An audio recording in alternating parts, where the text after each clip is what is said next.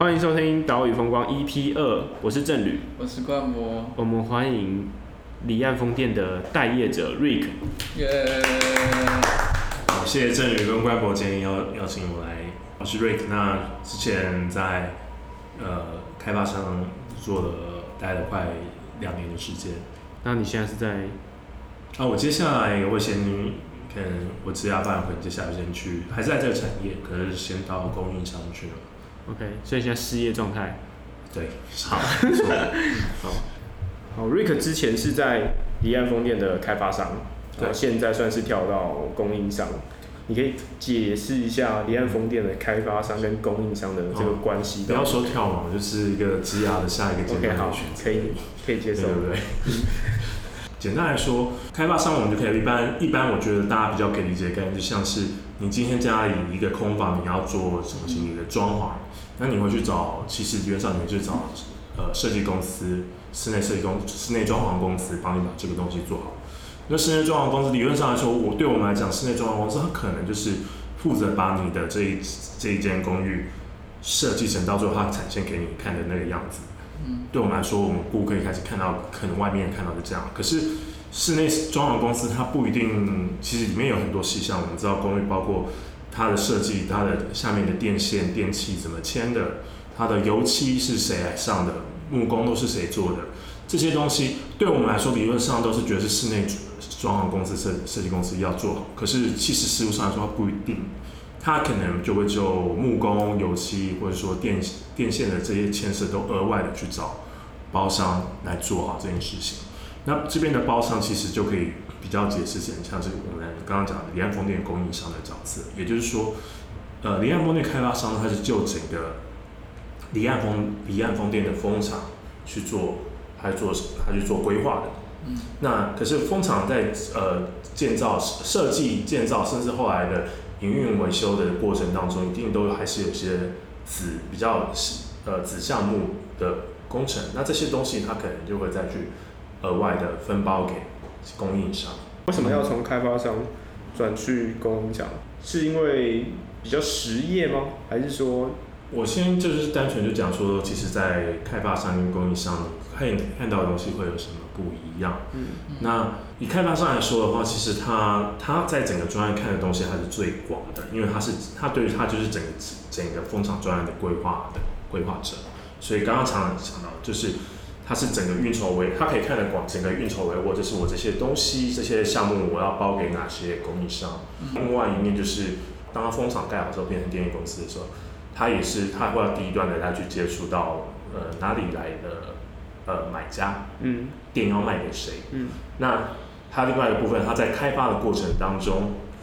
它它是不是有哪些跟现有的法政府的法规，可能目前有些挚爱难行要去沟通的地方，这都他要负责去跟政府沟通。政策，对这沟通，然后甚至是未来未来觉得未来是要呃在一个呃未来产业，它还不知道是什么样的形形状的时候，有时候开发商他也是会要跟政府去中间做这个双向沟通的过程。所以开发以开发商来讲的话，他看的角度很广，他在专案里面看的角度很广，然后在甚至在专案之外，他可以，你可以有遇到是跟政府沟沟通的协协调过程，然后甚至是在呃风场在施作的时候，我相信我们现在有很多开发商，呃彰化云林开发商伙伙伴，他需要处理在地呃跟在地社群的关系，嗯这一块。这是开发商，所以其实总体来说，开发商看在开发商的话，你可以看到的问题，其实学呃接触到的议题是蛮多的。嗯，那在供应商来说的话，它其实比较专，也就是说，今天你是在这个供应商，当然你专注的就是你今天你们供应商在承做这个业务，跟包跟开发商承承做这个业务，中间的呃整个技术工程技术的可能问题协调的过程。啊，甚至合约合约的合约的协调这部分，等于说他看的东西会比较就是比较偏一个项目，但是理论上来说，比较有机会看的东西是更在那个项目更细一点。OK，我这样说好了，今天我们题目是稳组救星吧，嗯，就是如果你很想要知道整个离岸风电的架构，嗯。跟整个离岸风电的未来啊、政策等等，嗯，其实是在开发商比较容易学到。可是你如果要更仔细的知道实业上会遇到什么问题，嗯，可能会偏向供应商会更仔细。对，理论上其实但这样讲这样讲没有错。那哪边的入职的门槛比较高？如果今天讲的门槛是说要有证照或是呃特别专精的工程领域的知识的话，我我个人目前觉得呃供应商这边可能会稍微比较高一些，因为在供应商这边我们刚刚讲的比较比较没有像是供应呃开发商这边要去处理呃外部的在地社群协调以及或是政策。政策规划的问题，可是供供供应商这边，我觉得其实也还蛮也有是说很多文组的位置，呃，我我不知道今天的文组定义是比较偏哪方面？嗯，就一类的。一类，那其实商管也算在里面嘛？算啊，对不对？那其实如果今天你是有学过是供应链管理的话，嗯，你有做过供应链管理或是商管，商管这一块，其实在供应商的里面的。供应商里面的角色也可以比较都也，不管在供应商或是开发商都可以找到适合的位置。只是我觉得没有到今天，不能是说大家要有一个心态，不能就觉得说我今天在学校里面学的东西，我出去之后我每个我什么位置都是 qualified，是，就是一定一定有高有低，甚至说你已经有你已经你已经涉你已经涉猎了六项职能，这呃职能，可是偏偏这一项。就有一项是刚好这个职位里面你少了，那那个如果你要的话，有时候是要去你怎么去协调，你去补足你的嗯过程。呃，我之前在呃在开发中，但我我做的是政策政策研究，也许就在公司里面先协助我们的同事知道说，啊今天要讲一个特定的议题，或是有些想法、有些 proposal 要给政府的时候，我应该先去找哪一个局处。跟这个局处哪些东西是呃在法律的我们现在的规则的情况下是是可是讲是去适当？诶，可以举个例吗？嗯、例如，因为现在台湾其实就很明确的要推离岸风电嘛。是。那在这个很明确的政策方向当中，有什么事情是你们觉得其实是真的要解决的？就有没有办法举个例，让我们知道说这个工作实际上在做什么？也许有时候公司里面有同事或者老板，他突然。他出现一个大概想说，我觉得我们可以去，呃，在技术上另外盖一个这个东西，然后他只是有一个想法，可是我们要怎么去跟政府讲呢？这个时候我的工，我们的工作可能我们要去，我就要去，我们要去协助分，我们要去分析一下他讲的这个 proposal 里面，它分别是涉及了哪几个面向的东西，不一定是全部法律，就是说不同的局处的权责，那我们再把它去分成一个小的细项之后，然后再去知道说。在跟什么样的局处去讲什么样的东西？好，举例，我听起来像是海上变电站这种事情嘛？对。好，这就是大家知道变电站就是可能低高压转低压，类似这样的概念。嗯、那通常可能是在陆地上。嗯、那今天陆地上如果盖不了，我们就在海上弄一个嘛。那听起来是不是很天方夜谭？嗯、那你要怎么在海上弄一个变电站？它跟台电可能有关系。它跟海洋的海保署有关系，对，跟海委会有关系，跟能源局有关系，然后跟可能跟航港局有关系，跟航道的问题。那哪些法律会影响到这个事情？对，这就是你们要处理的嘛。对，那如果都处理好了，然后政府也觉得说，哎、欸，好主意哎，就是海上变电站好像比陆地上的更方便，嗯、法律上也通，就做了，类似这种感觉。对，是这样吗？是。OK，好。其实就像是我们刚刚讲的，你今天还有另外一种方式，另外一种效应是。你今天要去找一个人讲事情，如果你只是一个单，但是你要讲事情是因为你单纯今天有这个想法从脑袋里面长跑出来，你要找这个人讲。可是你去讲的时候，你也许表达不清楚，他就是你这样这个单纯这个讯息去跟这个人讲的时候，他他其实不知道你要做什么，或者说他觉得他会想到有些东西好像还不清楚，我不知道，就觉得不要了。那如果你在去找这个人讲话之前，你已经就像是你去跟你的老。未来职场上，你跟你老板要报告东西的话，如果你要，你可以先把你的你要讲的东西先顺好，条列式的讲出来好几个点，这样的沟通其实就是呃事半功倍。就你不能跟老板讲说，老板我要加薪，呃、你要跟老板讲说，哎、欸，我哪一天做什么事情，对，然后再加劳基法啊，然后我们现在生活都很辛苦。哎、今天不要，今天通常跟老板讲是不会讲劳基法，除非是你已经要要离职的嘛。对 OK，好，那你当你当初为什么会？选择来做这个。对啊，你之前是学什么的？就是法律的话，法案就是学法律的，是哪？啊，我大学嘛本身是法律系背景，那后来呃有去荷兰 荷兰念了另外一个另外一个硕士，那也是航空太空法。那我现在做的是能源业的。然后，但后来回国之后，在一段时间我就先进到了哦，进到了法人单位里面做的事情，就是政府的法人单位，而且比如说像是区块，以前也有区区块链。无人载具，甚至说离岸风电这种东西，它都是在在那个我们那个单位都有做到的。我们那个单位就是在帮政府去去理清，就是帮其实帮他研究一下说，说这个东西实际上它在政刚也就是像刚刚讲的，在政府的组织单位里面是牵涉到哪些部部会、哪些处室的权能，就是智库嘛。对，嗯。对，那这时候那是我我在那边的时候，其实就是接触到了蛮多各个领域的题目。那后来做一段时间之后，呃，就也是上刚讲的是，在二零一八年的时候，我觉得好像离岸风电已经在台湾越来越是一件事情了。嗯。然后我开始有就开始一直想说，我想要，也许想要找机会进来这个产业试试看，因为毕竟。像刚刚讲的，其实离岸风电这个产业不止在台湾，其实大部分全球很多地方它都是一个新的新的出来的产业，它跟现有的政府的体制架构是有点汉格，不太吻合的。嗯。所以每个国家其实，在做离岸风电的时候，都是面临都有走过一段时间，就是说他不知道这个这个东西跟是哪些局处，他应该怎么去去管理的。嗯。所以。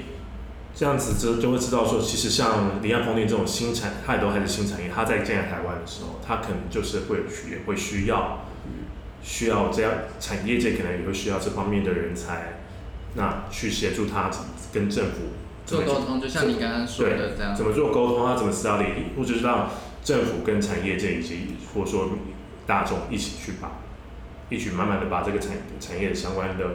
体制系统全部建构起来。那那我们很好奇，那像你这样说，因为这是因为这是一个新产业，然后现在会需要跟政府做这些政策沟通。那如果假设就是十几二十年后都稳定，因为现在不是卖电一千是二十年，假设都很稳定了，那这个是不是就会失业？法务就是这个离岸风电的法法务，那要做些什么？如果一定不需要跟政政府沟通的话，嗯哼，这个问题对我来说，其实我不会担心这种问题。嗯我也许就是过了一段时间之后，我大概就是在看哪个产业还有另外的机，呃，有新的产业，有新的，它有新的新的需求，它有这样的想法，那你就可以，你就可以再继续找到相关机会了。那或是还有另外一种方式，也有的人是，也许他进来做了一段时间之后，然后他他又某种他某种情况又在这个产业慢慢的，在慢慢的接触到了其他的相关的位置，比如说我们。我们刚刚可以讲，其实，在开发商里面，其实，呃，它有好多个职能，它有包括像是整个，它可能牵涉到专案管理，嗯，专案管理、文件管理、风险管理，然后，然后也许如果说投标价格的计算，这种后面的那个 account，呃，后面的那个后面的精算，可能牵涉到精算的背景的，这些都是其实都是可以去。思考，所以我觉得，如果是要抱持的想法是说，我今天要找一个工工作，就是很稳定，嗯，几十年都不会怎么样，那可能在可能这个这个行业还不是，okay, 对，它不是那么理想。所以其实离岸风电现在有点像是它，它这个法规要建制起来的这个过程当中，你你刚好适合这个位置，可是。像你这样的位置，它不一定是在离岸风电会一直存在的，或者是它可能会转到其他比较细的相关的事情。嗯，离岸风电不一定存在，可是整体来说，能源业还是会存在啊。是是是，就可能是从离岸变成个其他的能源也有可能。对，OK。而且甚至我们现在是，但至少目前几这几年下来，我们觉得这个需求还不会那么快退掉，因为。我我简单说，就是他的问题可能有好多要处理。那其实，但目前大家看到的问题只是先是个前端的，嗯、后面也许之后，比如说有甚至开始要去，我们知道现在已经开始有企业卖店的合约这件事情出来了。嗯、那这个企业卖店这个合约，实际上后续它在执行的时候，到底怎么做，其实都也还是需要再去摸索。其其实我是这样看这件事情，就不管是离岸风电或者再生能源，它其实都是一个非常跨领域的工作。嗯对，它是很实际的跨领域，例如在刚刚讲说在海上，嗯，你要插一支风机，它就是有跟经济部海保署各种局处你都会知道，嗯，所以你会同时接触到很多领域的人，对，然后你要了解这整个趋势，你要知道怎么跟这么多的人沟通，找到一个解决办法。渔业署绝对有渔业署的观点嘛，他跟能源局的观点绝对不一样嘛，嗯，他想要的是渔场更健康，嗯，那有没有可能让他们两个找到一个平衡点？所以我觉得在再生能源业其实是培育这种跨领域的能力吧。那法案其实永远不会消失，永远都会有新的法案的需求，所以不管是法案也好，或者是其他各种文组的事情也好。再生能源也绝对是一个训练你跨领域沟通的一个好的场所，尤其是在开发商的这个角色更是。我这边我也在想额外插一个，就是说，呃，其实单纯你要做再生能源，你比较偏好是比较静态的，在做在呃做叫做 desk research，就其实就是书面书面研究的话，其实法人单位是一个不错，对于呃。对于你工作内容来说是一个不错的选择，甚至其实，在如果有喜欢呃，你对还就是社会呃公这个倡议是非常有热情的话，其实 NGO 也是一一个切入切入一个一个面向。嗯，然后甚至如果我们现在在补我还补充到像呃金融业有今天是商管的朋友，他对于这一块是非常有兴趣的，他其实一开始先去进去金融业也是可以，因为像其实离岸。离岸风电这种大型基础建设的案子，它也都是牵涉到很多的很大的，还有很大的融资需求。嗯。那这个融资需求，它这个只能到最后这个后面的这个架构，专案的借钱的这个架构怎么去分析，其实都是台湾的银行也是都还在学的。哎、欸，讲到这个啊，就为什么我一开始会想到文组救星这个题目，其实是因为最近有一只很红的股票。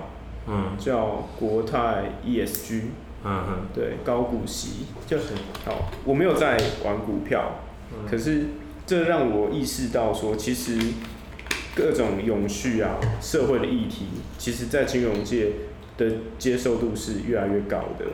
所以，离岸风电绝对是其中不可或缺的一个角色嘛。不管是离岸风电也好，嗯、其他再生能源也好，它都会是在永续这一块里面扮演很重要的角色。所以我就觉得，走进这个产业，走进这个绿色产业里面，其实是对我们来说是蛮有机会的。是，我其实我觉得我们不要一直从我们角度来讲，我觉得我们接续从今天听众，也许我打比方，像今天如果大学有人是读呃社会学系，他怎么去跟当地的社群沟通？怎么去跟当地的沟通、社群沟通协调这一块？如果说有他今天沟通的人，这个是有他有他社会学背景，他怎么知道当地的这个社群它的脉络、他们组成的脉络？那他们在他们知道对话的他们的原本对话的议题，想要的点是要点是什么？嗯，这样子其实之后其实对话会比较可以比较顺畅顺畅一点。其实讲白了就是刚刚说遇到很多局促嘛，嗯，也就是你会遇到一堆不一样的人。所以你没有办法用一个很理性的思维跟他讲说，这个事情要这样不要这样，你要跟他讲为什么要这样，然后跟你的关系是什么，我为什么要为什么我要说服渔业主来帮也跟我合作啊，类似这种感觉，是。对，等于是你要理解他的议题，所以你要的触及的议题要很多，你才有办法做这件事。是。跟你同样年纪的人来讲，嗯，离岸风电的。薪水或者是他的未来性对你来说真的会比较好吗？应该是第一个不是说法律系毕业就是都可以找到工作，其实、嗯、其实一般来说，今天大家第一类组文我们的文呃同学可能要注意一件事情，就是你不你要自己的不断的去发想，是说你在你学你学到的大大学学到的这个知识，假如你真的很喜欢你所学到的东西，你怎么去？你的你的这套知识，你怎么可以去产生对你来自己来说产生出一个最大的价值，而不是一个只是被动想象。其实被动就是，呃，哦，我今天我今天念这个科系，我就是已经觉得我今天要找到工工作了。其实没有这件事情，如果是这样的想，如果是我刚刚这样想法的话，其实我都我那时候毕业，我应该要努力的去考国家考试，对，想要去考律师。嗯，我我的想法其实比较不一样，我可以再稍微讲一下我当时的心境。嗯，我当时毕业，但是其实，呃，我在大学的时候，其实我不断的有点潜意识不断的在有点排，那时候排斥呃国考这件事情，因为我其实我还那个东西对我来说，我不是一个他的工，甚至成为律师的工作内容不是我在我一个理想，是说我想象中的一个生活，甚至我连。连是说考上律师的时候，我到底要做什么事情，我其实都不知道。你觉得无聊是不是？我没有说无聊，是说我我真的对他不知道是什么样的，我没有一个很强的连接。那我可以好奇问，为什么当初会选择就是法律系吗？呃，这个高中生选系分数到了就哦哦，所以也不是特别。就是跟大家都一样，嗯、大家都差不多这样，所以才会对律师这没有一个想象，这样。对，就是说在这个高中那个阶段的时候，其实你还真的不知道要做什么。嗯。但是我觉得其实都是人生应该不断的探索的过程啊。那有人幸运，其实在高中的时候就已经确定了，那我没有。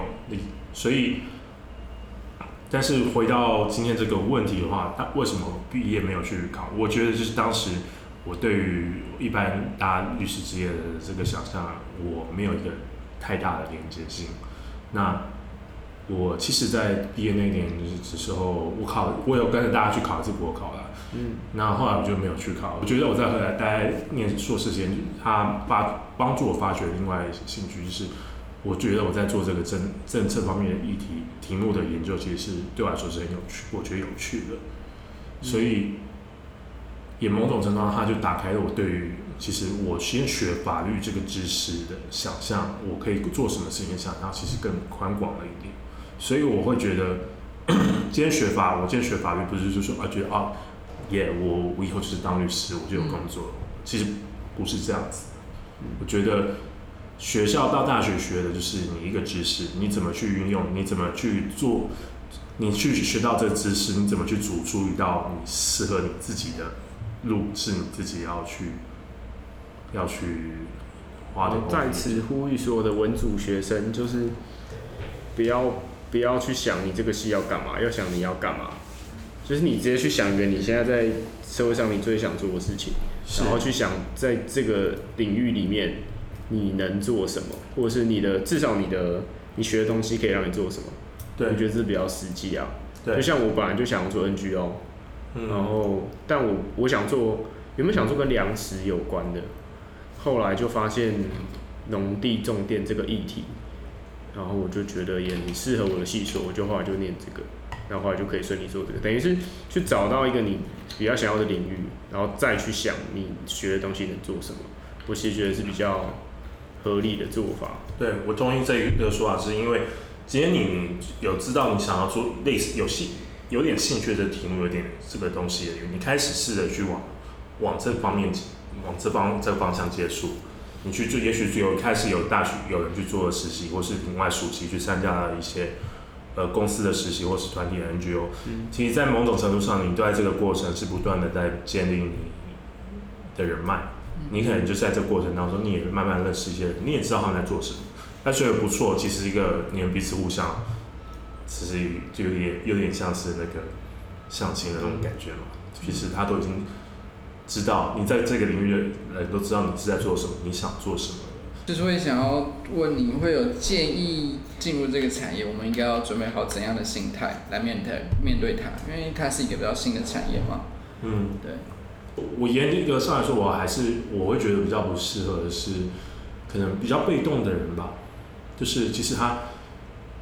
我因为我目前其实进来台湾的开发商大部分都是外商，那就我目前的感觉，我觉得外商大部分其实他们都还蛮弹性的，就是如果你有意愿想要去加强学哪方面的东西，他们其实都是其实很欢迎的。你想去做新的东西，他们其实都是没有那么困难。所以，但是这样是一个好处，可是变另外一个面向的时候，你有时候也要自己去自己去想一下，你你要自己去做一些。只要自己要去主动提提出一些想法，OK，对，嗯，因为你现在也许，因为甚至有，因为有时候其实你当下进来这个公司，是因为他公司现在有这个问题，他需要借助你的方向先去做。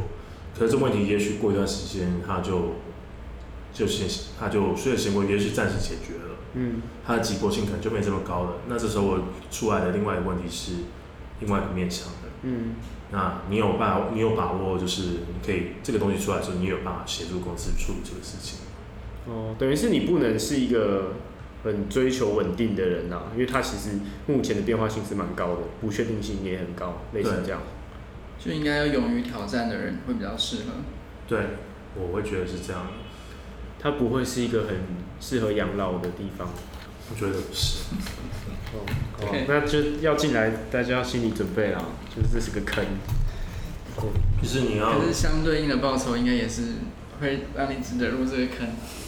我而且我我觉得，呃，我先我先等一下再回答一个问题，但我我觉得至少在离岸风电文组跟李组这件事情比起来的话，就文组是个优势，是我们可以我们每天去其实做的东西，他的做的东西是可以比较不一样的。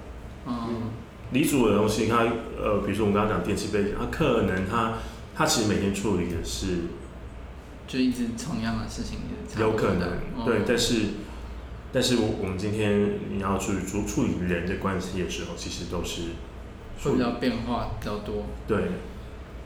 好，我们其实录了两集都聊到这个话题嘛，上集问 YD，然后这一集找 Rick 来聊这个话题。嗯、其实，在我们自己在这个产业会觉得这个议题很稀松平常，就每个人都嘛是文组的啊，我们接触到的人做做法案、做倡议，然后很多事情都是哲学系、社会系。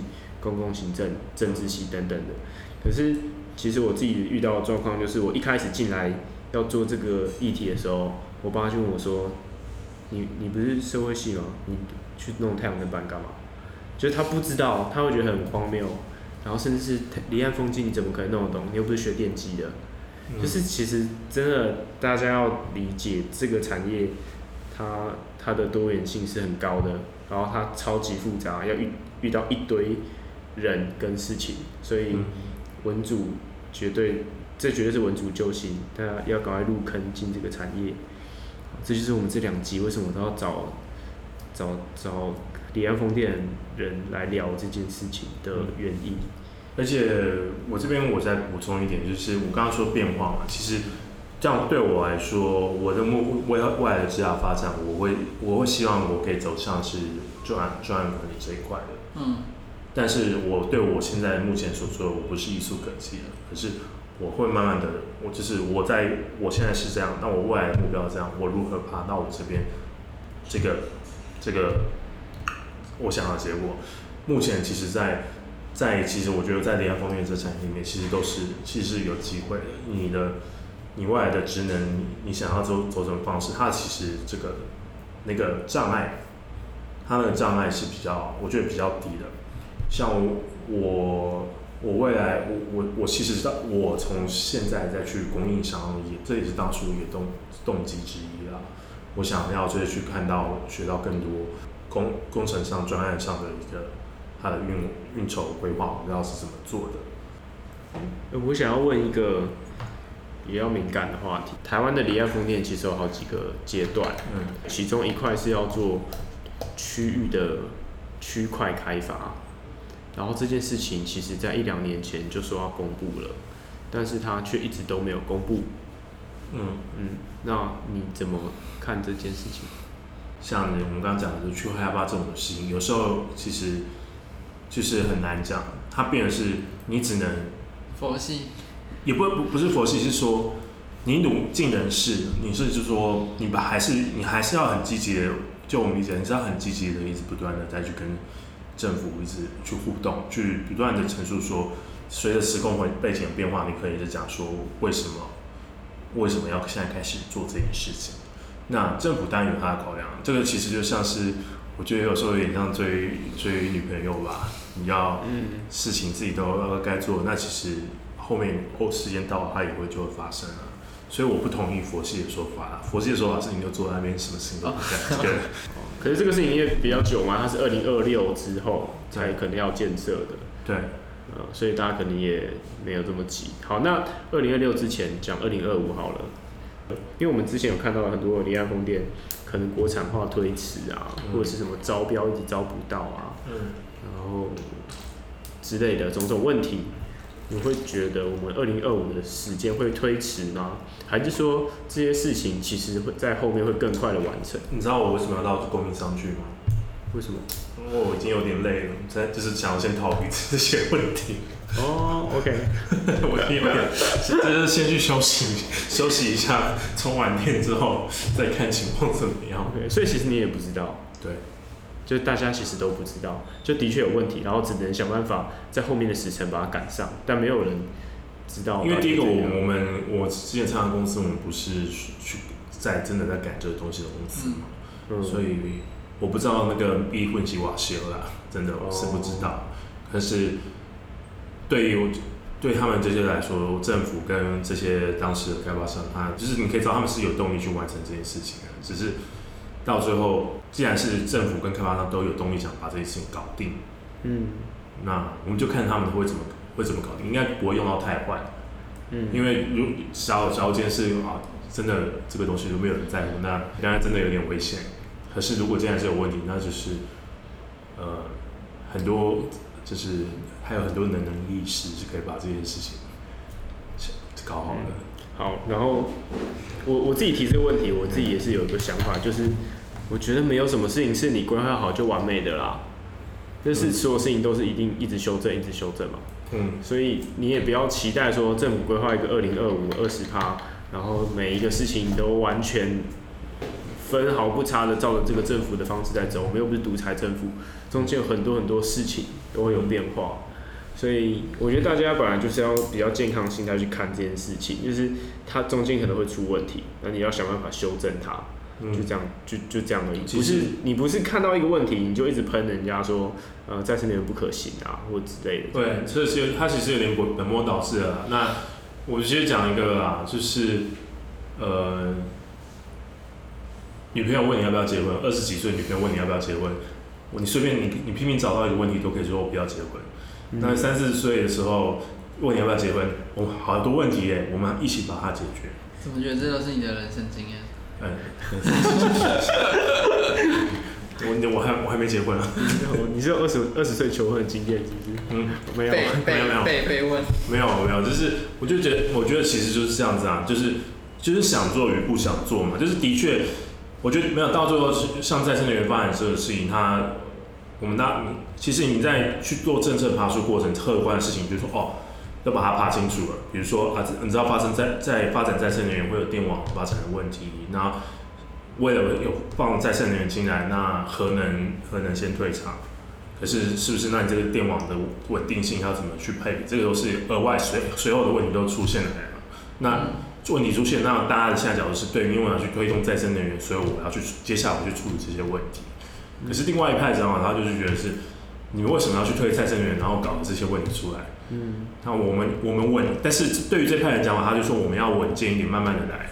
可是另外一派人就可以在反头反过来问他说，那你说要稳健是要多久？一百年才做到这件事情吗？好，对稳健，我这件事情超超超有意见。